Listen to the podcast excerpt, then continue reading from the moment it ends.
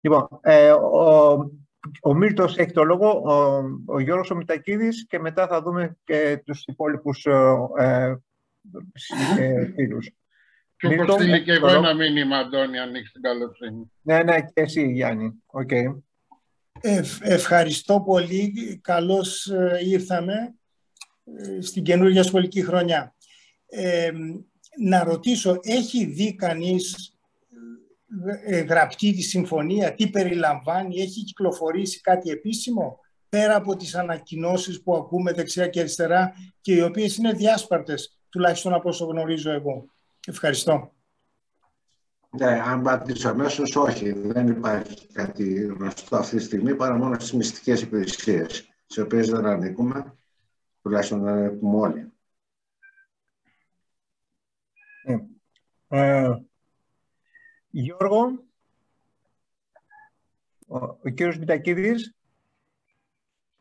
Ε, ναι, καλησπέρα, Αντώνη. Καλησπέρα. Ε, ε, ήθελα να, να, να, να, να θέσω το θέμα σε ένα λίγο διαφορετικό πλαίσιο και, και να ρωτήσω και τον Αντώνη και άλλους από τους φίλους που βρίσκονται εδώ τι, τι πιστεύουν για αυτό το γενικότερο πλαίσιο. Το γενικότερο πλαίσιο είναι ότι ε, κατά μία ανάλυση τουλάχιστον βαδίζουμε προς μία ε, νέα μορφή διπολισμού. Δηλαδή από το, ε, τον όρο αυτό, bipolarity, τον, τον, ε, τον εφήβρεο Hans Morgenthau στο τέλος της δεκαετίας του 40 για να περιγράψει μια γεωπολιτική κατάσταση που έχει δύο υπερδυνάμεις οι οποίες είναι πολύ πάνω από όλες άλλες. Μάλιστα έχει δώσει σαν κριτήριο η δεύτερη υπερδύναμη να είναι μεγαλύτερη από τους επόμενους τέσσερις μαζί.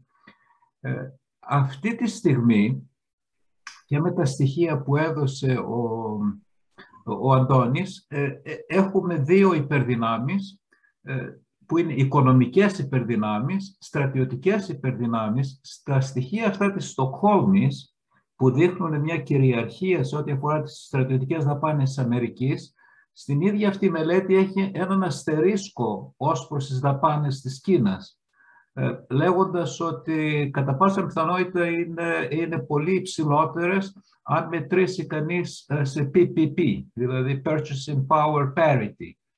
Πόσο κοστίζει ένας στρατιώτης, ε, τι τον πληρώνουν, τι πληρώνουν για την τροφή του και την ένδυσή του, τα λεγόμενα amenities.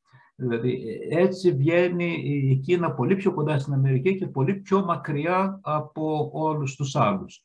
Και επίσης ε, οι δύο αυτές υπερδυνάμεις, αν δεχθεί κανείς αυτή την ανάλυση, είναι και ψηφιακές υπερδυνάμεις, δηλαδή είναι οικονομικές υπερδυνάμεις, στρατιωτικές υπερδυνάμεις και ψηφιακές υπερδυνάμεις. Ε, και σε ό,τι αφορά το οικονομικό κομμάτι, το μισοενωμένη Ευρώπη είναι τρίτη αλλά όχι πολύ μακριά. Στις στρατιωτικές δαπάνες όμως είναι πολύ μακριά γιατί δεν είναι ενωμένη, γιατί δεν υπάρχει κοινή, κοινή αμυντική πολιτική.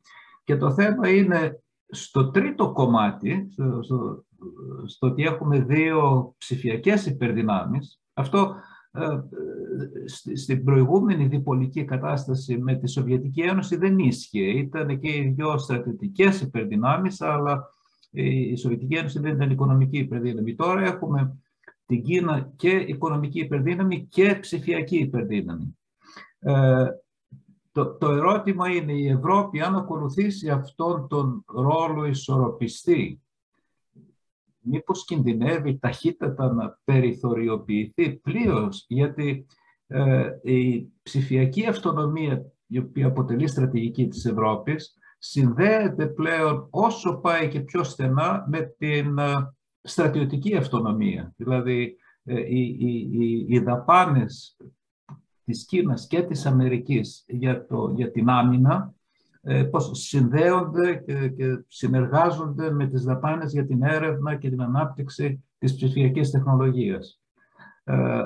και κατά κάποιον τρόπο το AUKUS έχει, έχει ακουστεί σαν καμπανάκι ότι η, Ευρώπη μπορεί, αν συνεχίσει αυτή το πάντων την, την ε, στρατηγική της, ε, του ενδιάμεσου ή του ισορροπιστή, να οδηγηθεί σε πλήρη περιθωριοποίηση σε ό,τι αφορά και την ψηφιακή τεχνολογία και κατά συνέπεια τελείως σε ό,τι αφορά την, την άμυνα.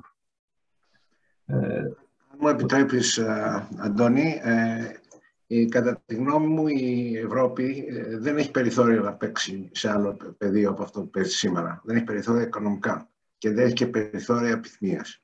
Υπάρχουν, όπως ξέρεις, πολλές χώρες που, είναι, ε, που συνορεύουν με την Ρωσία, η οποία είναι ε, αναφαδόν υπέρ του ΝΑΤΟ, δεν συζητάνε για, για ευρωπαϊκό στρατό. Ε, σε ό,τι αφορά την, την, την, οικονομία, είναι πολύ ενδιαφέρον αυτό που είπες, ότι υποτιμάται, η, υποτιμώνται οι στρατιωτικές δαπάνες της Κίνας και ναι, δεν έχω τίποτα να προσθέσω. Ευχαριστώ για την συνεισφορά σου.